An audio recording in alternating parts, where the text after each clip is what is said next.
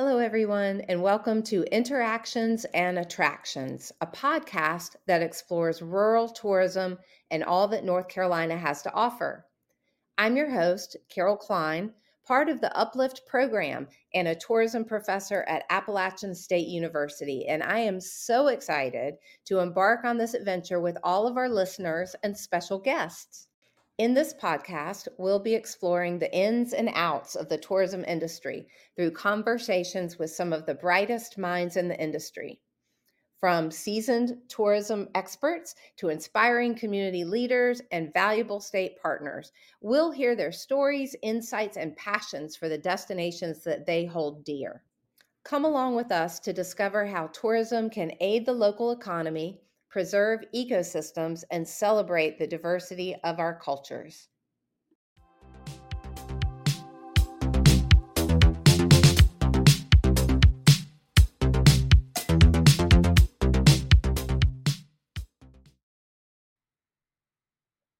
Hi, everyone.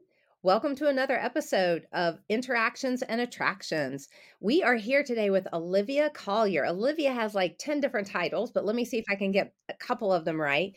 Um, you are the director of Regional Development Commissions. That's two commissions uh, Appalachian Regional Commission, which is in the western part of the state, and then the Southeast Crescent Regional Commission, which covers a different part of the state, which I'm going to let you tell us about. Welcome.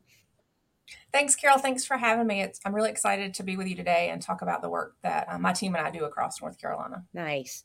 Yeah, it, it was a little bit easier when I could just say uh, Olivia is the state director of the Appalachian Regional Commission. But um, now, if these commission names are um, a, a, little bit um, foreign to you, Olivia is going to talk about these organizations and and what they do in North Carolina, the types of work they do, and specifically the benefits that um, uh, have been brought and are going to be brought uh, in the case of the Southeast Crescent, um, going to be brought to rural communities, right? So, uh, Olivia, you um, you have worked for uh, many years in rural communities, and so let me just start by asking you, what is your current role in rural development? Thanks for that question, Carol. What I see my role in rural development, um, and now I have the ability managing both ARC, the Appalachian Regional Commission, and the Southeast Crescent SCRC, to be able to work all across the state. Um, prior to SCRC coming into fruition about 24 months ago, I only worked in the 31 counties that Congress defines as Western North Carolina. And now I have the ability to work in all 100. And the work that my team and I do um, is not just around grant making. A lot of what we do is around grants and funding. But then a big chunk of what we do happens before we get to making a grant mm-hmm. and helping um, local governments, nonprofit organizations, and educational institutions primarily be prepared for a grant. We provide a lot of technical assistance um, around strategic planning, around is your project project feasible, around helping you even figure out how to even start. Where does where do you even start with project development? So we do a lot of that um, on the front end, and sometimes that work takes weeks, months, years um, before you can even apply for a grant. Um, from either of the programs that I manage or my colleagues manage. Um, so we do a lot of technical assistance and bringing folks to the table. I, I, think that is the one thing that I want folks to know about both of these commissions. Yeah, there's money available, but it's more about bringing folks in communities to the table to think about what needs to happen in their communities to move the economic needle, which is different in every community. But that's what we do um, every day. Yeah, that's amazing. Um, and we could stop the the podcast episode right there because everything you said was just so valuable. Um, yes, you provide grants, but the mm-hmm. the I mean, I would say the the real value is prior to that that um, project development, conceptualization, um, mm-hmm. opera. Okay, that word operationalization. I did it. Um, uh, figuring out who's going to do what and all of the pieces. And and right. and I, I guess you, you, would agree because you've been doing um, r- grant review for um, for a time. Um, a lot of people will see dollar signs and they just want to mm-hmm. apply for grants, but they haven't done that work up front. Right you have to be able to communicate um, to a grant reviewer the same you would communicate to a bank loan officer. Mm. Who you are, why you want the funding, what you want it for, and what you're going to accomplish. Mm-hmm. And it can't simply be just sending an application for $150,000 because, oh, by the way, you want to redo your downtown streetscapes by putting in new benches, street lights, curb and gutter. Mm-hmm. Well, as a grant reviewer, I'm going to come back to you and say, well, how do you know you need to do that? Mm-hmm. What are the reasons? And it has to be more than, well, we just want our downtown to look nicer you have it has to be a little more thought put behind it. Yes, we want every downtown to be attractive for both residents and visitors, but we also need to understand that the sidewalks aren't accessible for folks. Mm-hmm. Uh, the traffic the traffic lights aren't cycled so that traffic stops. It's dangerous for pedestrians to move around downtown. We don't have adequate streetlights. So after the sun sets, people don't want to be downtown. Right. So we ask and work with uh, potential applicants to help them think through that. And if our team at the department doesn't have the ability to help you do the actual nitty gritty planning, we look for partners to help you do that. And we we try to connect um, organizations and local governments. Um, again, if our team can't do it, with folks that can help them do the planning. Planning pre-planning before you apply for a grant it's just like doing a business plan before you go to the bank it's the same thing and it's very needed and as a grant reviewer when those documents aren't in place you're not going to get the grant right it's just, yeah i mean it's really even silly that we're having this conversation and having to say that it's needed because it, how can you ask for money for anything um, without being able to demonstrate what you're going to do with with it? And as you said what's what impact is it going to have? So on the front end olivia do do does the grant uh, applicant need to assess um, from the community what the needs are yeah that's taken into account a lot of times in strategic plans ah. that our team of planners um, within the department do. And we have a team of planners all across the state, one per prosperity zone. And they often will help communities, um, local governments, and nonprofits at, at, times do strategic planning. And sometimes part of that process is a charrette process where they will have public input sessions on what do you want your community to look like? Mm-hmm. Um, what's missing in your community? What are you proud about in your community? What are your challenges? And that team of planners, along with other partners, will help the entity they're working with frame all of the public input into a strategic plan with goals and action items.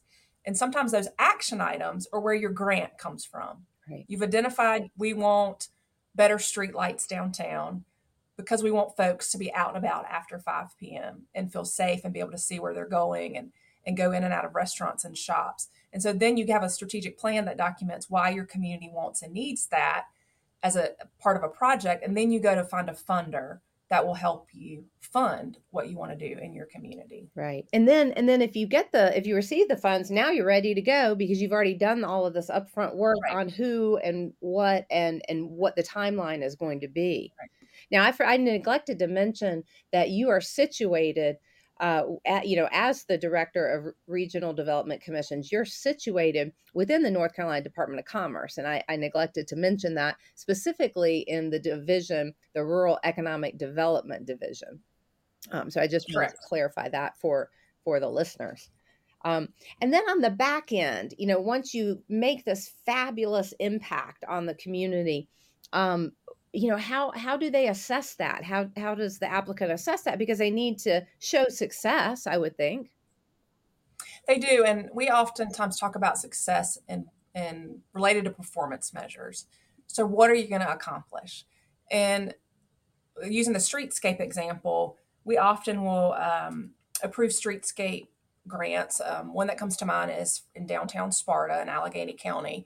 We partnered with um, the town the U.S. Department of Agriculture Rural Development, and a couple other smaller funders to help redo their main street.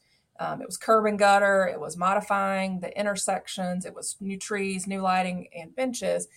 And the performance measures for them were number of businesses served. Okay. How many businesses along that main street would now have the ability to have safer access for visitors and local residents to interact with their business. Mm-hmm. Um, so we definitely ask, and I often tell people if there's a bean counter.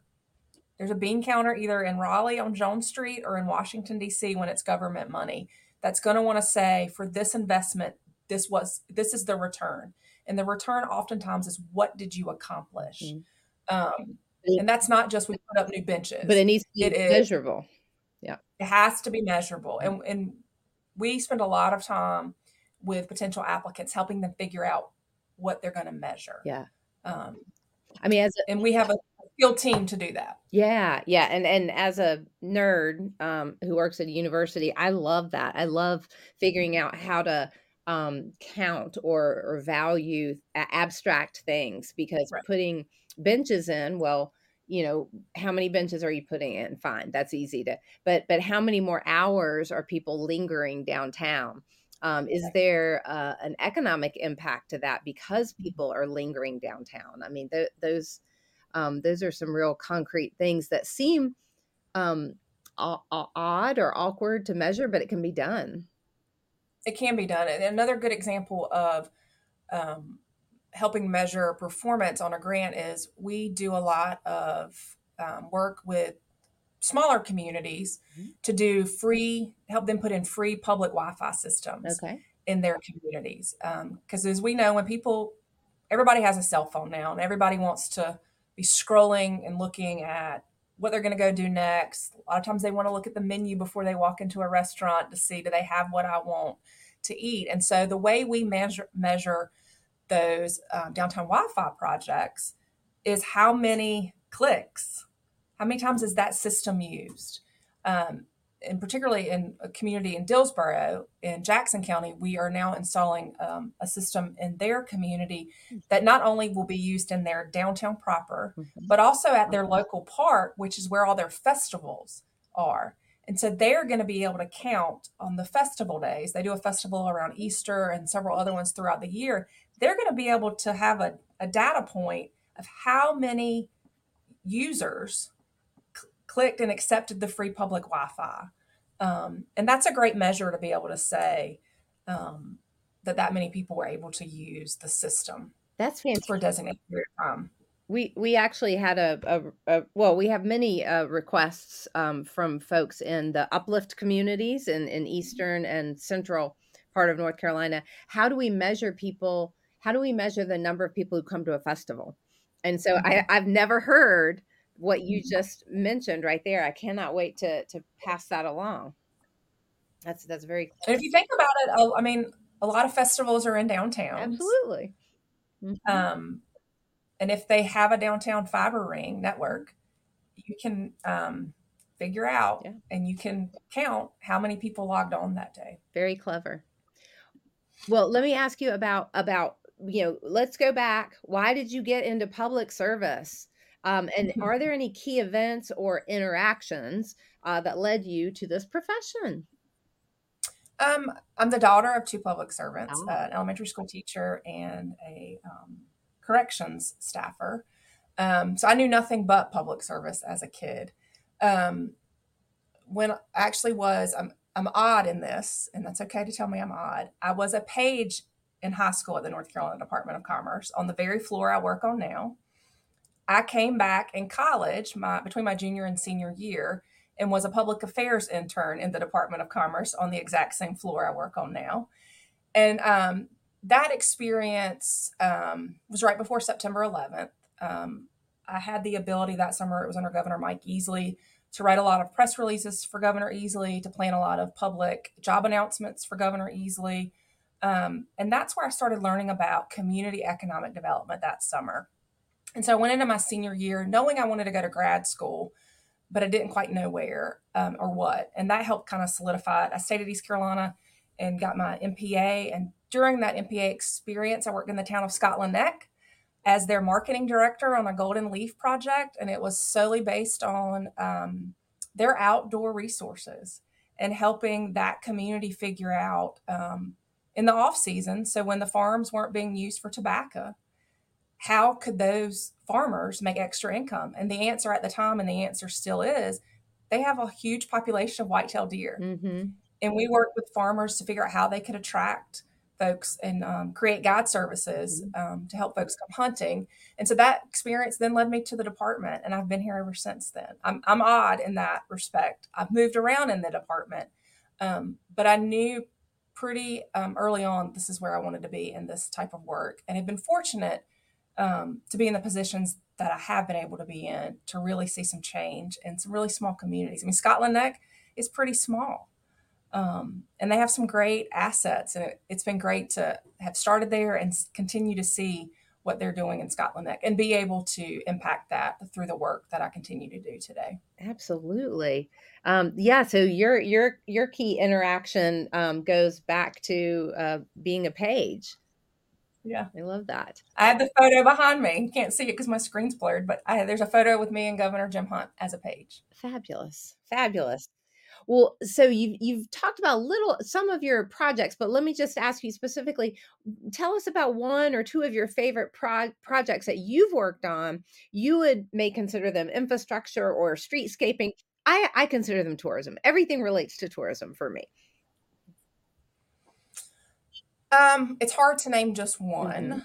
Mm-hmm. Um, I'll, I'll, start with one big one and then I can name a smaller one. Um, obviously, I talked about Sparta Streetscape. I talked about Dillsboro's Wi Fi. Um, we have worked with an organization that is in Western North Carolina called the Blue Ridge National Heritage Area a number of times. Um, our most recent um, grants to them, and we've made, I think, now three, are to help them establish and implement the Blue Ridge National Heritage Area craft trails. And this piggybacks, Carol, actually on work you did at Handmade America in helping um, crafters, small businesses in Western North Carolina, be able to be connected electronically on a website where visitors could figure out, oh, I'm going to this county and then I'm going to this county. Is there a local potter or a painter or a wood carver? And I can they can map out their itineraries. Um, and we have funded that work, and now that work is transitioning into an online sales portal um, so those crafters have the ability through the heritage area or will have the ability to sell their crafts. Um, if a visitor sees them online but can't make the drive um, because maybe they live on the West Coast, but they could buy a craft from Western North Carolina um, and have it shipped to them. Um, so that's one of my favorite. I will. I'm going to take a different turn on the other projects that I have found really impactful. And those are projects um, helping individuals who are navigating substance use disorder. We have funded a number of projects throughout the region and hope to do that in the eastern part of the state now with Southeast Crescent, where we have been able to make investments to help individuals who are navigating that um, disease go to work, get a skill, and make you know make a really good life. And being able to interact with those individuals, um, I often time say I'm a paper pusher, I push a lot of paper. There are piles of paper on either side of me on the floor that I've had to read and push. But when you put the name and a face with a person that, because of a grant you made, um, now is making a livelihood, has their kids back, has bought a mm-hmm. house, yeah, um, has found meaningful employment. Um, those are the impactful things, and there are examples of that all across the state. Um, so those are my favorites. And and that makes that that evens out, um, if not surpasses some of the the annoyances or um, other challenges to to working in um, within the the public sector. Yes. Um, well, you mentioned Southeast um, Crescent. Um, t- tell us about what that is. So the Southeast Crescent is a regional commission modeled off the Appalachian Regional Commission. Um, it was actually created in the 2008 Farm Bill, so a long time ago. Um, but it took until December of 2021 for a president to appoint a federal co-chair, which was the one thing that had to happen for the commission to become active. And President Biden appointed Dr. Jennifer Clyburn Reed from Columbia, South Carolina. And since about January, the middle of January of 2022, Dr. Reed has been working with the governors of the Southeast Crescent states, um, which is Mississippi, Alabama, Georgia, South Carolina, North Carolina, Virginia, and the state of Florida to set up the commission. And we are actually in the midst right now of reviewing our first um, grant applications. Um, in North Carolina, we have $4.4 million available. We received 105 pre applications requesting $35.5 million. Okay so I've had my work cut out the last you're, few weeks. You're going to be reviewing all those, huh? I am. Yes. Okay. Yes. It, it's a lot of work. It, it is. It is. Um, you and you were kind enough to record a um, webinar for us on these grants funds uh, for, from the Southeast Crescent, uh, which is in Uplift's Knowledge Center on our website. Um, do you anticipate that there'll be another round of funding after this year? I do. Um, it, we have maintained our level funding in the budget. Uh, the question now is when will Congress pass a budget? Okay. Once that finally happens, we'll be able to work with the commission to start the application process okay. again. I would assume next spring or summer. Very good. Well, and and speaking of that, Olivia, the webinar that you did um, for Uplift, and and going back to something you said earlier in this episode in terms of helping people prepare for grants, mm-hmm. I really have learned from you how accessible um, many grantors, mm-hmm. many grant managers, but especially you um, are to people. And and you know, I think I probably held that um, common belief that that many people do that grant managers are, are inaccessible and you can't you don't want to bother them and um, it, it's just not their role to you know explain things over you know to you or ask speci- answer specific questions you have. You you have just debunked all that for me it's been fabulous. Um, well i'm glad i debunked that. Uh, there are certain programs particularly from the national level that grant managers uh, for a variety of internal reasons for those federal programs can't be transparent and have those conversations. But i would say a good majority of the time um, both federal and state funders um, and um, nonprofit funders want to talk to you about your project. We, we hate to say no. We have to say no a lot. Um, our goal is to get to yes, and it's easier to get to yes when we have a really good understanding of your project, and when sometimes what is written in an application, the narrative doesn't translate to the reality. Um, so it's always helpful when you can to talk to the grant program reviewer. Um, and in the Southeast Crescent um, case, of the 105 pre-apps, I know I've talked to at least 50 or 60 of them, and I'm hoping to make my way through the rest of them if I can before I have to make decisions, so I can learn more about the community. Or um, people often tell me that I'm pretty transparent. I try to be pretty upfront. Yeah. Um, I don't try to waste communities or local governments or organizations' time because your time is valuable. And so if I can't fund something, I try to tell you that up front yeah. and guide yeah. you to what I can fund or an organization that maybe can fund what you need if it's not us. Um, I see that as my that's my job. Yeah, that's it's that's fantastic, and um, it makes you. It's one reason why you are so darn good at your job. Oh, thanks, girl. Um, and and I'll say this next part so that you don't have to. When people contact you or other grants managers, they need to have read the the announcement. They need to have read all the literature, all the the entire bulletin. They need to have watched the the the videos that have been provided before contacting you. Right. Right. It's very helpful, and it's obvious when you haven't. Yeah. Um, I am screening a number of pre applications for Southeast Crescent funding that are asking for funding to build housing. It is it is against our statute to build housing, and it's pretty obvious that the individuals who wrote those pre applications didn't read the NOFA, didn't read the Notice of Funding Availability. That's what NOFA is Notice of Funding Availability. Okay. It's spelled out in the Notice of Funding Availability multiple times that SCRC funding cannot be used to construct units of housing. And so it's obvious when I read those pre apps, they're great projects, but I can't fund them.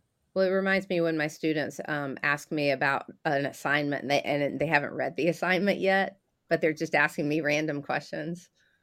Yeah. Just ask.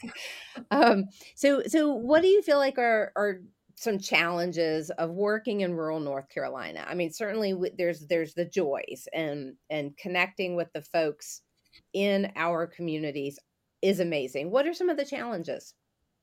I think um, the first challenge that comes to mind, um, and our colleague Kenny Flowers and I, we talk about this a lot, is the capacity, the lack of capacity okay. in rural communities. Um, it's a challenge in every rural community across this country, and I dare say across the what world. What do you mean by capacity?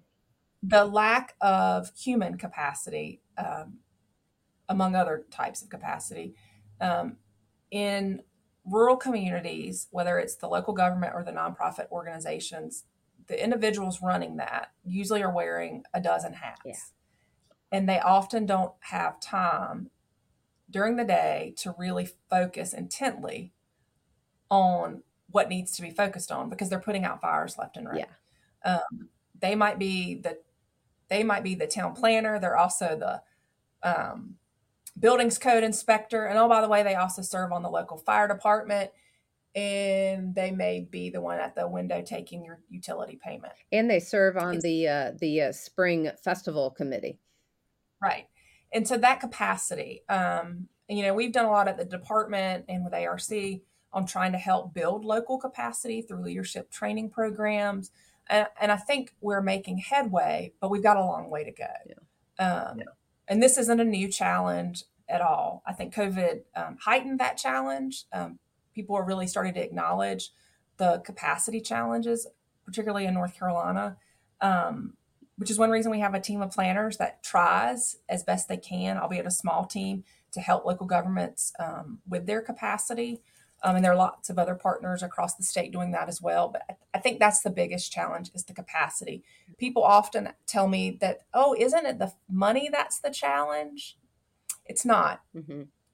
I, I, find often there's money when you can figure out what you're um, what you need it for. Mm-hmm. It's the capacity to plan, to write the application, to implement. It's it's that human capacity that's often the biggest challenge in rural communities. And I'm sure some of our listeners who are not in rural communities can identify with those different roles, or or, or just you know, actually they can they can identify with um, being so busy with what has to be done right now that they don't have time to think um, through on future planning. But um, but in rural communities, as you've mentioned, people are wearing 17 different hats because yeah. they have to. Well, so so let me ask a, a question a different way. Um, what are um, some misperceptions about our rural residents and our rural places? What have you heard throughout your time working? I have often heard, um, and I've heard this in both ends of the state. Um, oh, those people don't know what they they don't know what they're talking about. Mm. They're they're uneducated. Right. Um, right. We need to come in from the big city and tell them what to do. No, we don't. Mm-hmm. We need to come in from Raleigh, which is where I am, mm-hmm. and listen mm-hmm. and help figure out what resources we have that can help them solve their challenge. I, I often find that local communities, they know the solution to the problem. You might need to help them acknowledge that um, and help them understand their challenge is actually an opportunity and help them reframe that.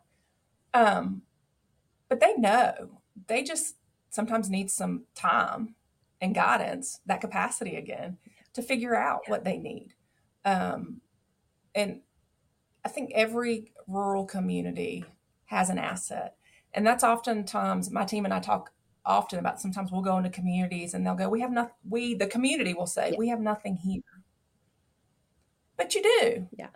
And I think it's our team's job, particularly from the planning perspective. And then we have the state's Main Street program in the division I work in. They work really hard to help communities see their local assets. Mm-hmm. It's called asset based economic development. I mean, a lot of what you do, are doing with Project Uplift, communities are unique um, and helping those communities figure out what's unique about them and capitalizing on that. You don't have to be what your neighboring town is. We don't need five of the same thing. Right. Figure out what you have. Um, and community, rural communities across the state have that. Absolutely, and that's what I love. Uh, that's that's what I love about uh, tourism is is that we can celebrate those things and um, amplify and and just modify it as an asset um, just a little bit to then turn it into something that a visitor can uh, enjoy, but in exchange for visitor dollars. Yeah. Um, well, okay. So, so misperception. Uh, you you've named. Okay, those those folks don't know what they need. Um, they're uneducated. Um, the community will sometimes say we don't have any. There's nothing here. Why? I, I mean, I've heard. You know, why would a visitor want to come here? Um, you you also mentioned that uh, every community has an asset. Every community has stories, and and that's a large part of um, the the product development uh, pieces we're doing with Uplift as well. I think every community has a story, Carol, and it's um, and sometimes those stories aren't positive, but they're part of their story, yeah. and they need to just figure out the appropriate way to acknowledge that, um, and that that acknowledgement can help them figure out the opportunity around that. Every community has something. Absolutely, everyone has something that they can be proud of and and one of the challenges in doing this work is is um, you know people in the community will see that the history differently and and so agreeing upon how to present the history and agreeing upon what they want to share um, and how they want to share it that's that's the you know that's the devil in the details yeah that's the hard work that is the hard work um, any other misconceptions you can think about think of? Um, I'll never forget one time I went to a um, meeting in a very rural community. Um, which shall remain nameless, I guess. Which shall remain nameless. Okay. Um, but one of my favorite rural communities, and um, it was a commission meeting. And a couple of the commissioners showed up in overalls, and I'll never forget I, the person I was traveling with, um, not from a rural community, right, was taken aback by that. Um, and I thought, well, they just got off they came off their farm yeah that's their life they were working they came straight from work mm-hmm. you know and farming is the largest business in our state mm-hmm. um, and so those are the misconceptions that just because um, folks may not be in the three-piece suit which i appreciate when we don't have to be in all yes. black suit amen um, that we we're just we're all people um, one of my favorite stories, and this is a misconception um, about rural communities, but just in general, former Secretary John Skvarla, um, who was the Secretary at the Department of Commerce several years ago, his favorite food was a hot dog. And so wherever we went, he wanted to go to the greasiest spoon there was and eat a hot dog. Mm-hmm. Now, John would roll into these meetings with staff, and we all looked like we just came out of some business meeting. He would take his jacket off, roll his sleeves up, and ask to go in the kitchen he wanted to meet the cooks right. who made his hot dog. And it didn't matter where we were. And we got some funny looks going into some places. I bet. Um, but he uh, he's a great example of someone who um, saw past the outward appearance and just wanted to see people. That's amazing. Um, and he used hot dogs as in a way to meet people where they were. Um, and we went to hot dog joints in very urban places and extremely rural crossroads. Um, and and he loved that experience, and I admired that about him. Um, that he he would just go in and want to talk to the people that were frying, grilling, however they made his hot dog. He wanted to talk to them. That's a great story. Um, and I bet, and I bet those are some of his favorite memories from from his mm-hmm. work as well. Yeah. He he was a great man. He since has passed, but he was he was a great secretary. Well, thank you for sharing that story. I do have one final question for you. Olivia Collier, let's see how you handle this question. What is your one favorite attraction in the state? See, I'd been warned you were going to ask that and you were going to make me pick one. One. Um, which is really hard. Mm-hmm. Did David McRae tell on me or was it Liz Parham? Oh, David um, did. I haven't talked to Liz, but David. Um, my one favorite attraction. I don't really have one, Carol. That's the problem. Do you want me to say the North Carolina Museum of History? I love the Museum of History. Yes, perfect. And I'm going there in 15 minutes. perfect, perfect. I love the the Museum of History. Fantastic. Thank you, Olivia, for not only answering that question, but for answering all the questions and telling us about the important, important work you do. It is such a pleasure to have you on the podcast. And um, more so for me, it's a pleasure to get to work with you so regularly. Thank you, Olivia. Carol. I enjoy working with you as well.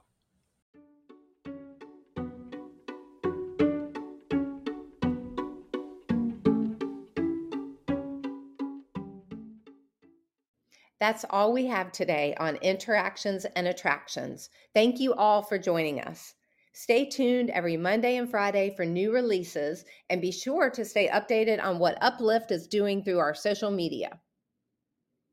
The Uplift program is funded under Award 047907 from the Economic Development Administration, U.S. Department of Commerce. The conversations, insights, and recommendations are those of the podcast production team and do not necessarily reflect the views of the Economic Development Administration or the U.S. Department of Commerce.